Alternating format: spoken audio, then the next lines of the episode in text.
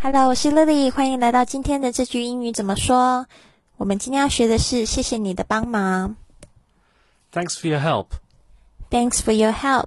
你也可以这么回答， Anytime.